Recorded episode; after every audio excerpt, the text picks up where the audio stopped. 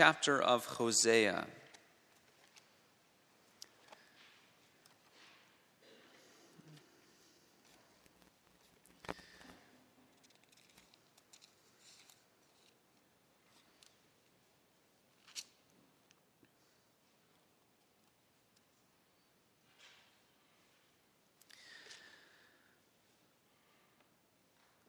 Thought it appropriate to read this chapter considering adoption as we think about God who adopts us, who are sinners, who, according to our sinful nature, are his enemies. And by his grace, he creates us to be children of the living God that he calls his own and that he loves and he cherishes um, by his grace, according to his love. Hosea chapter 1 uh, lays out the situation at that time when Hosea the prophet is prophesying and receiving the word of the Lord. The sinfulness of Israel has run amok, and God looks at his people and he says, You are not my people. And because of your sin, I am not your God. And there's a rejection there that is taking place. God is, is pronouncing all of these declarations that you'll see in chapter 1. And then, seemingly out of nowhere, uh, at the end of chapter 1, the Lord says, But the sons of Israel shall increase, and you shall be called the sons of the living God. That's exactly what the grace of God does. Where uh, left to ourselves, left to our own devices, uh, we would follow the course of sin and destruction, and God, by and in His justice and by His justice, would reject us. But by His grace, He calls us and creates us to be children of God. So, Hosea chapter 1, let's give our attention to the reading of God's word. The word of the Lord that came to Hosea, son of Beeri, during the reigns of Uzziah, Jotham, Ahaz, and Hezekiah, kings of Judah, and during the reign of Jeroboam, son of Jehoash, king of Israel.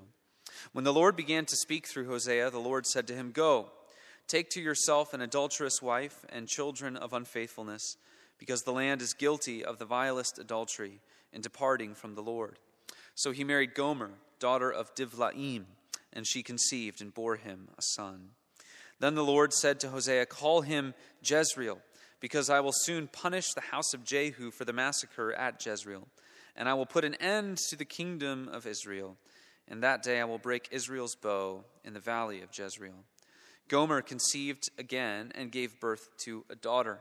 Then the Lord said to Hosea, Call her name Lo Ruhamah, for I will no longer show love to the house of Israel, that I should at all forgive them. Yet I will show love to the house of Judah, and I will save them, not by bow, sword, or battle, or by horses and horsemen, but by the Lord their God. After she had weaned Lo Ruhamah, Gomer had another son. Then the Lord said, Call his name Lo Ami, for you are not my people, and I am not your God. Yet the Israelites will be like the sand on the seashore which cannot be measured or counted. In the place where it was said to them, You are not my people, they will be called sons of the living God. The people of Judah and the people of Israel will be reunited, and they will appoint one leader and will come up out of the land, for great will be the day of Jezreel. Amen. May God add his blessing to the reading of his word. In John chapter 1, John chapter 1, our New Testament reading, just one verse the 12th verse, John 1.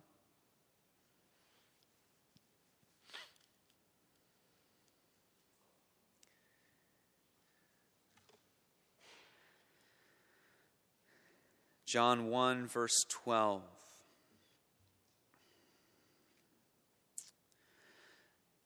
Yet to all who received him, to those who believed in his name, he gave the right to become children of God.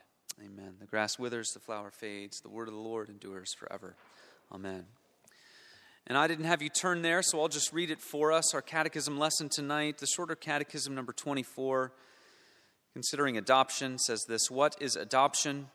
Adoption is an act of God's free grace whereby we are received into the number and have a right to all the privileges of the sons of God. Once again, adoption is an act of God's free grace whereby we are received into the number and have a right to all the privileges of the sons of God.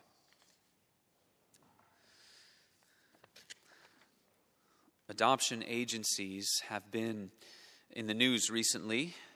Many of you, perhaps in recent months, have heard about uh, Bethany Christian Services, how they have changed some of their policies uh, to allow service to non traditional families, that is, families with uh, two parents of the same gender. This uh, basically happened as a result of cultural pressure, the threat of long, drawn out courts and legal battles to settle the question. And so uh, the organization caved under that pressure.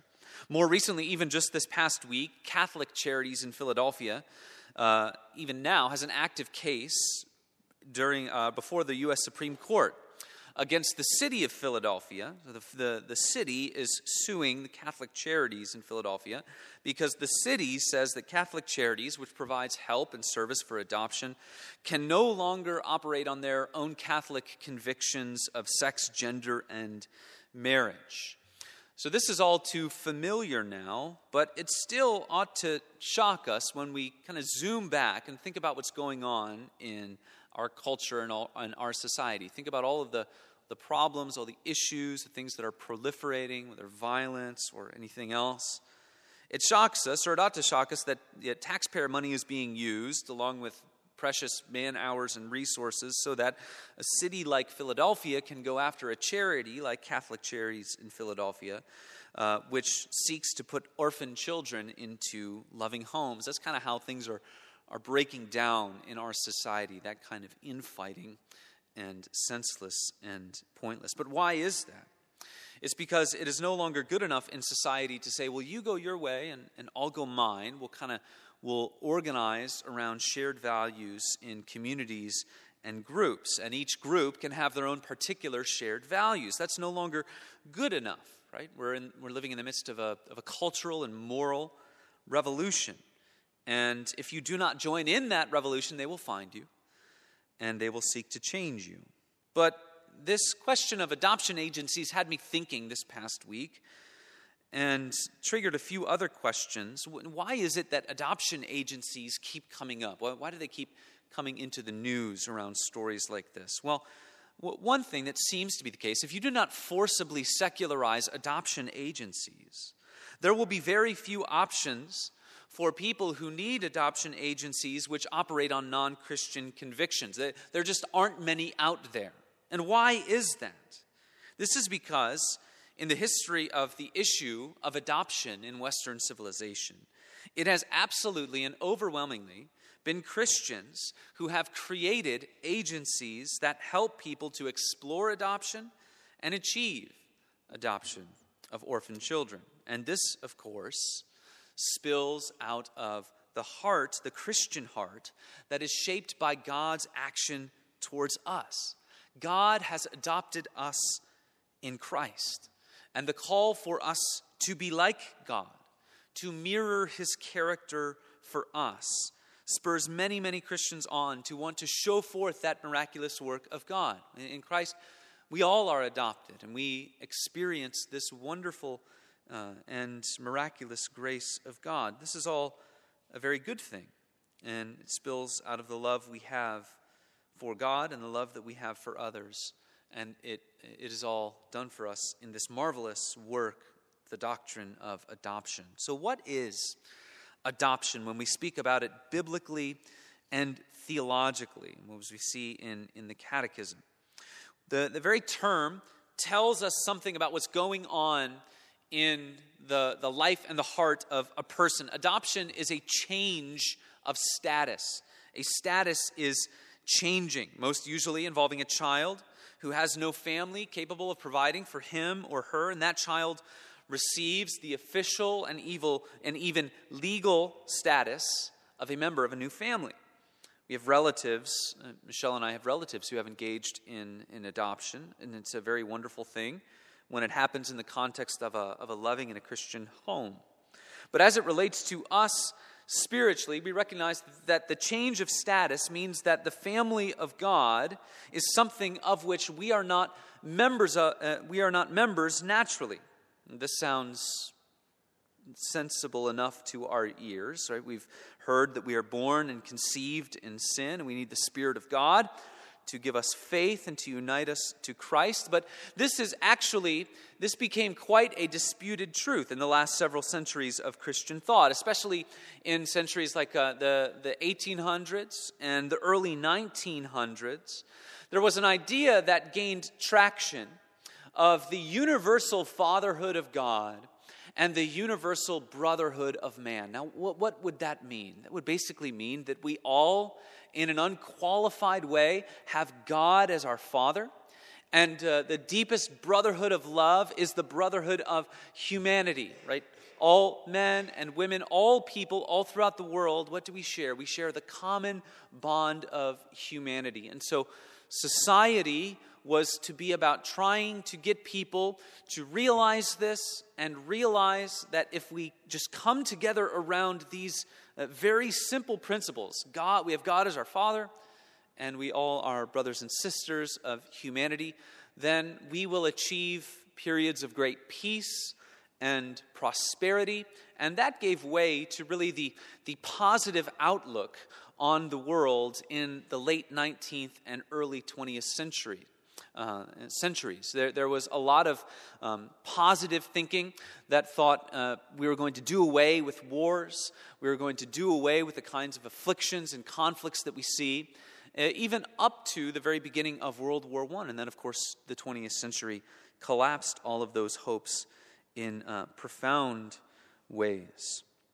And so, this doctrine of adoption had been under attack because to say that we are adopted spiritually in Christ, and that it is those who are of faith who are the sons of Abraham, the brothers of Christ, and the sons of God.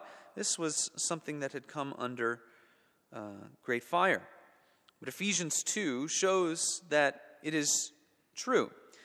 Ephesians 2:12 Remember that you were at that time separated from Christ, alienated from the commonwealth of Israel and strangers to the covenants of promise, having no hope and without God in the world. The Bible also speaks about God being a particular father only to those who have personal holiness. He will only place his name on those who are marked by a character that is like his. So 2 Corinthians 6, God says uh, through Paul the apostle, Therefore go out from their midst and be separate from them, says the Lord, and touch no unclean thing. And then I will welcome you. Then I will be a father to you and you shall be sons and daughters to me, says the Lord Almighty. We could think also of what we considered this morning. Jesus says that it's particularly his followers who are the salt of the earth and the light of the world. You are the salt of the earth. You are the light of the world. So we're not talking about universal truths or universal blessings. Not every human being who is born undergoes this blessing of adoption. It is reserved for the followers of Jesus, it is reserved for God's people. As this relates to the Old Testament, we can certainly say that God is portrayed in the Old Testament as the father of his people. We sang it this morning. He is a father of the fatherless. And there are other points where he is clearly called the father of Israel corporately. So that truth is there in the Old Testament and all throughout the scriptures, but it becomes much more central, much more uh, comforting of a doctrine as we think about it through the lens of Jesus. And why is that? Well, that is because Jesus is the natural Son of God. Right? God is not only an adoptive father, he has a natural son.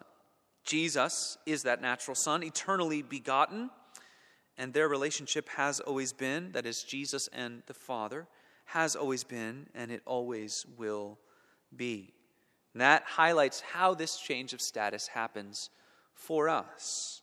It happens only through our redemption, which comes at great cost to God. Galatians 4 says this When the fullness of time had come, God sent forth his Son, born of a woman, born under the law to redeem those who were under the law so that we might receive adoption as sons. How does adoption happen?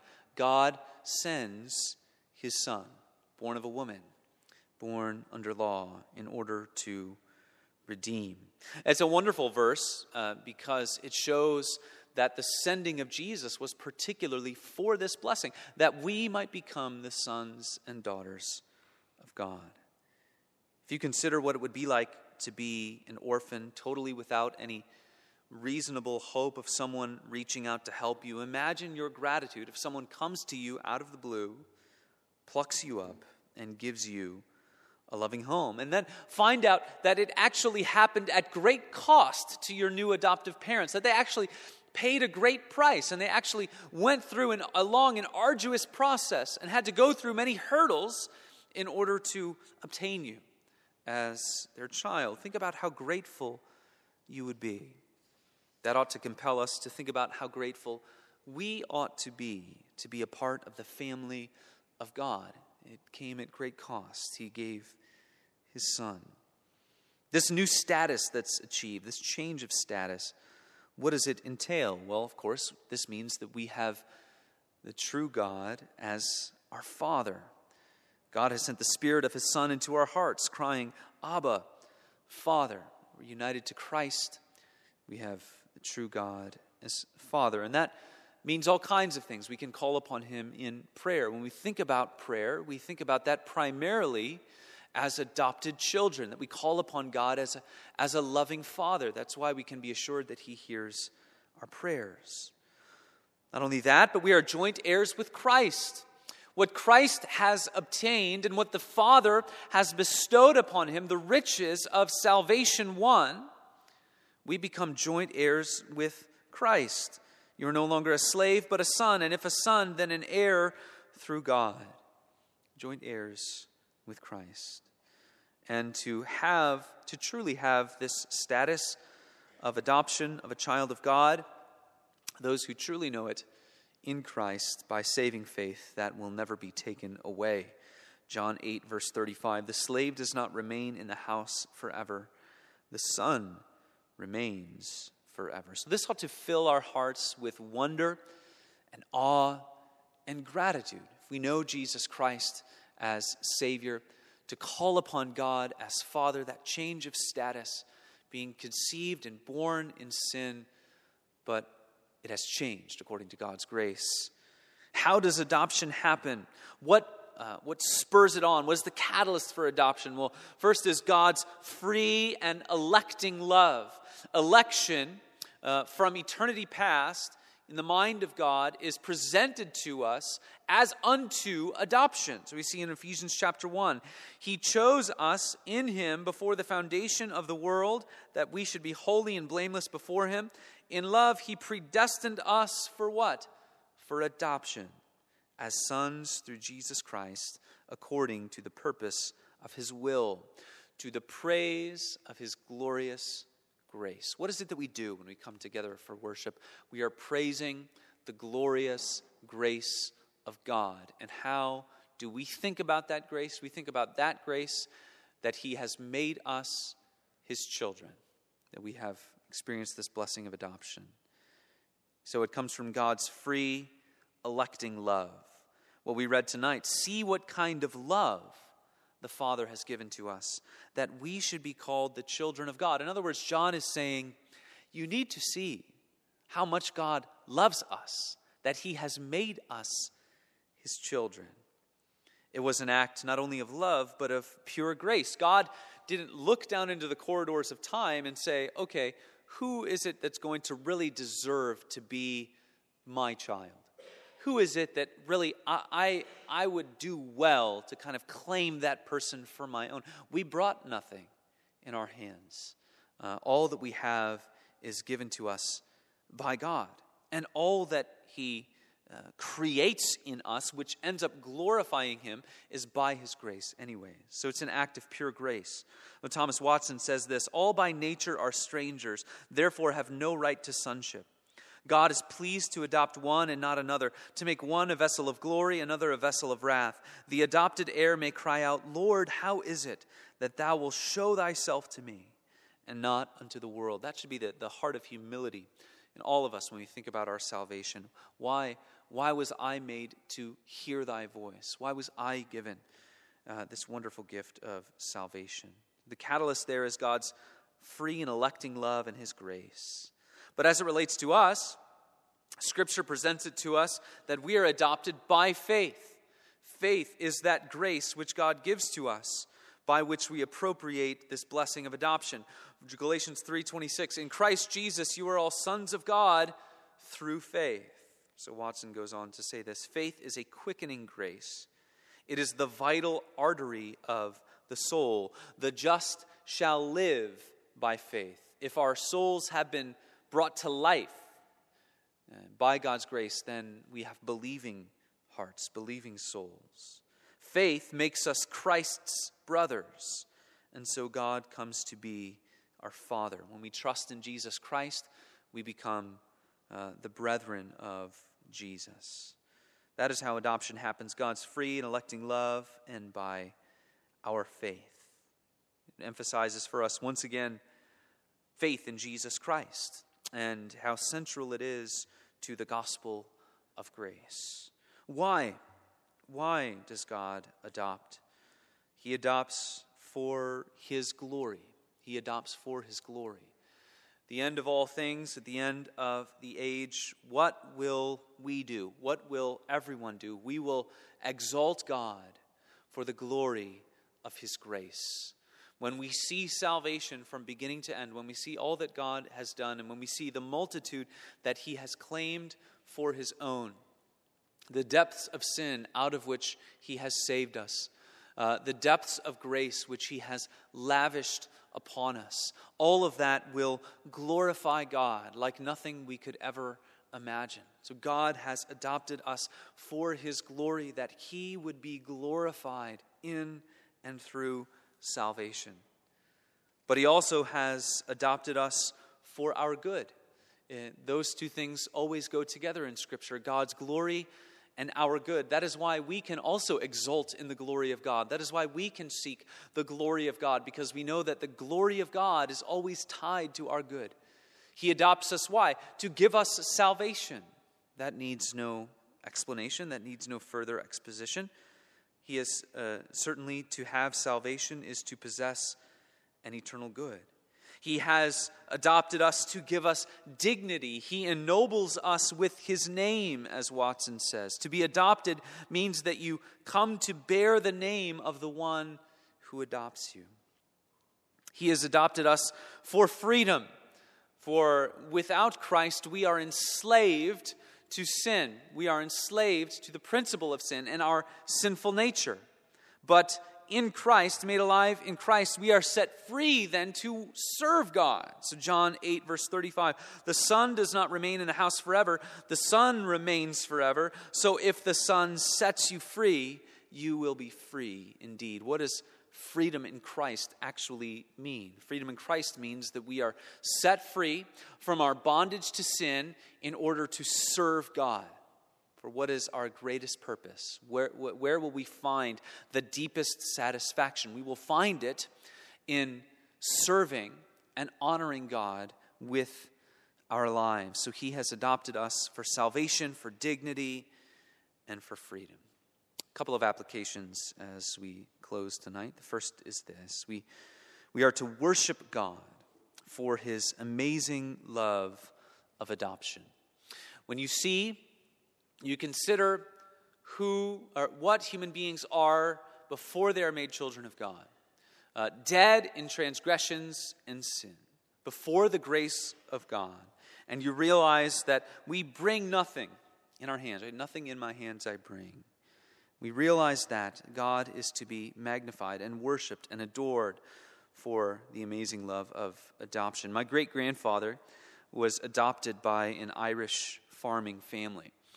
Uh, but when he was adopted, it soon became apparent that they took him in simply because he was another set of capable hands for the work on the farm, a set of hands that did not need to be compensated. So this family brought him in uh, to work on the farm, essentially, with the veneer of adoption. At family dinner time, he would stand in the corner of the room. He was not welcome at the table. He was treated horribly by his adoptive parents. He did not come anything close to being able to enjoy the true blessings and privileges of a family. Thankfully, he became a wonderful Christian man who loved his wife and children in a godly and, and biblical manner. But it shows us, now that story reminds me how wondrous God's adoption of us is. In the case of my great grandfather, this family brought him in because they looked at him and they said, Well, he's got something that he can offer us. He's got something that he can give to us. So we can kind of fake this adoption thing and we can benefit from him and, and really exploit him. But in the case of our adoption, there was nothing in us that God could use or exploit. It's true that he would glorify himself in salvation, he will glorify himself in the salvation of sinners, but we still must be in awe that he would adopt his enemies, that he would adopt those who had the devil as their father, to confer it upon those who had nothing in their hands to bring him, that he would make his children appear as the sand on the seashore, as we read in Hosea chapter 1, out of sin and out of death and out of rebellion, us offering nothing to God, and he makes us his own. So, first, we worship God for his amazing love of adoption. Secondly, those who are adopted obey. Those who are adopted obey. To come into the family of God and to have God as your Father means that you obey. Ephesians 5 1, we read it this morning for our reading of the law. Therefore, be imitators of God as beloved children. As the beloved children of God, you are to imitate your Father. You are to have character that is like unto the character of God our Father. We found this little illustration. It said this A Polish prince was accustomed to carry the picture of his father always in his chest, and on particular occasions used to take it out and view it, and he would say, Let me do nothing unbecoming so excellent a father. This is a suitable reflection for a Christian. The more that we reflect upon God, the more that we reflect upon His character, what He has done for us, and how He has saved us, the more we will say to ourselves, Let us never do anything unbecoming of so excellent a Father. To be called by His name, to be known by Him, means that we seek to live in ways that reflect it.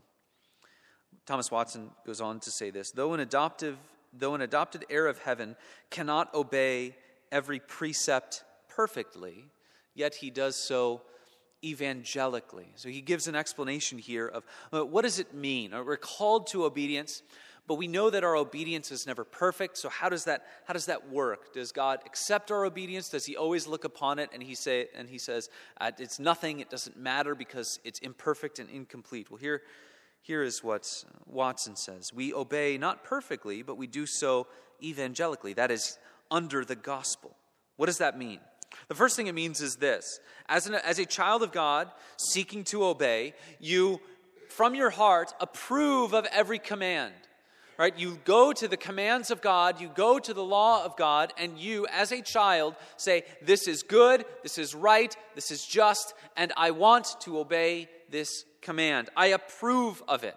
We don't go to God's word and stand over it and say, okay, here are the sections that I'm going to obey and believe, and here are the sections that I'm going to kind of leave to the side. Thomas Jefferson was famous for this. He had more of a problem with miracles than commands, but his New Testament was famously like five or six pages long. We don't come to God's word and stand over it and say, okay, which parts am I going to obey? No, we approve of every command.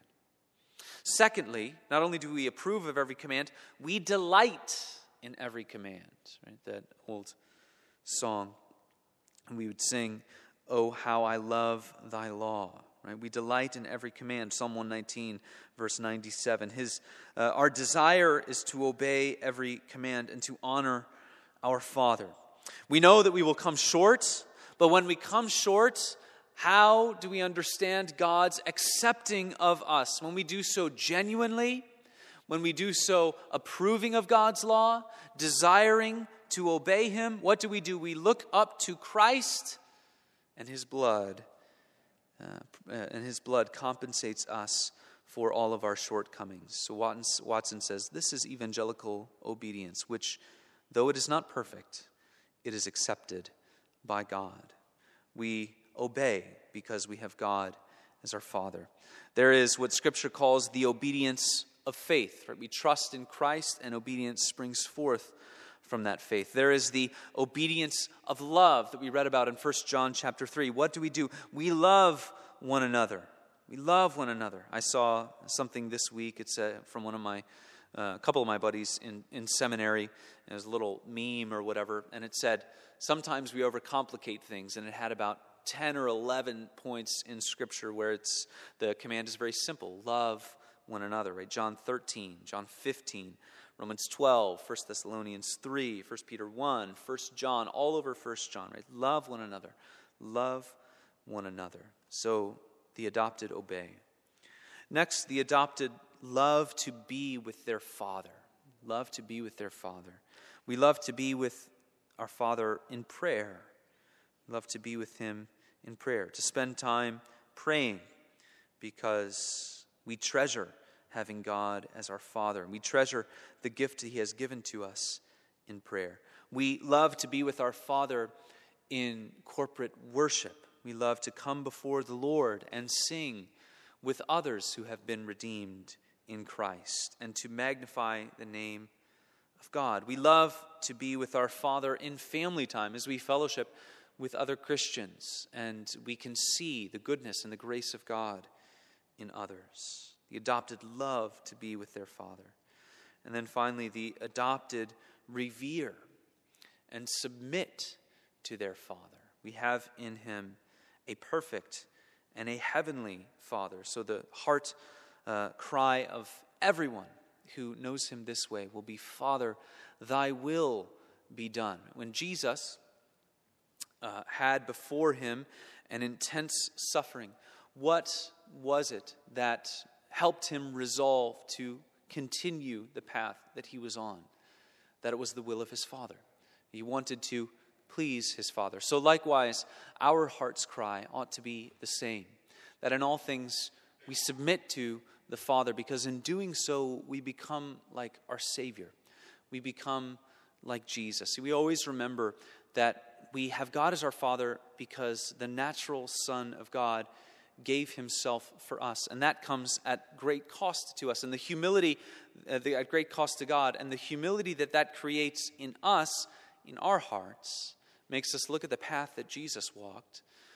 And we would never say, well, it would be unjust for me to follow some kind of path of suffering, because we know that the suffering that Jesus suffered uh, was more intense than we will ever undergo because he has redeemed us from knowing the wrath of God in that way. It is more unjust than anything that we would ever experience because He is perfectly righteous and never did anything wrong. And thus, following in the way of our Savior, of our older brother, we can, like Him, submit to the will of our Father and say, Father, Thy will be done. May it be true in all of our hearts. Let's pray. Heavenly Father, we thank you and praise you, and we ask that you will help us reflect upon these things. And thank you for this marvelous gift of adoption in Christ that comes to us by faith. Uh, may we exalt in these truths and glory in them, even as uh, you help us to understand them in deeper ways. In Christ's name we pray. Amen.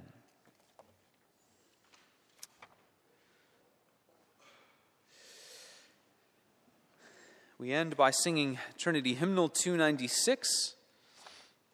296, Trinity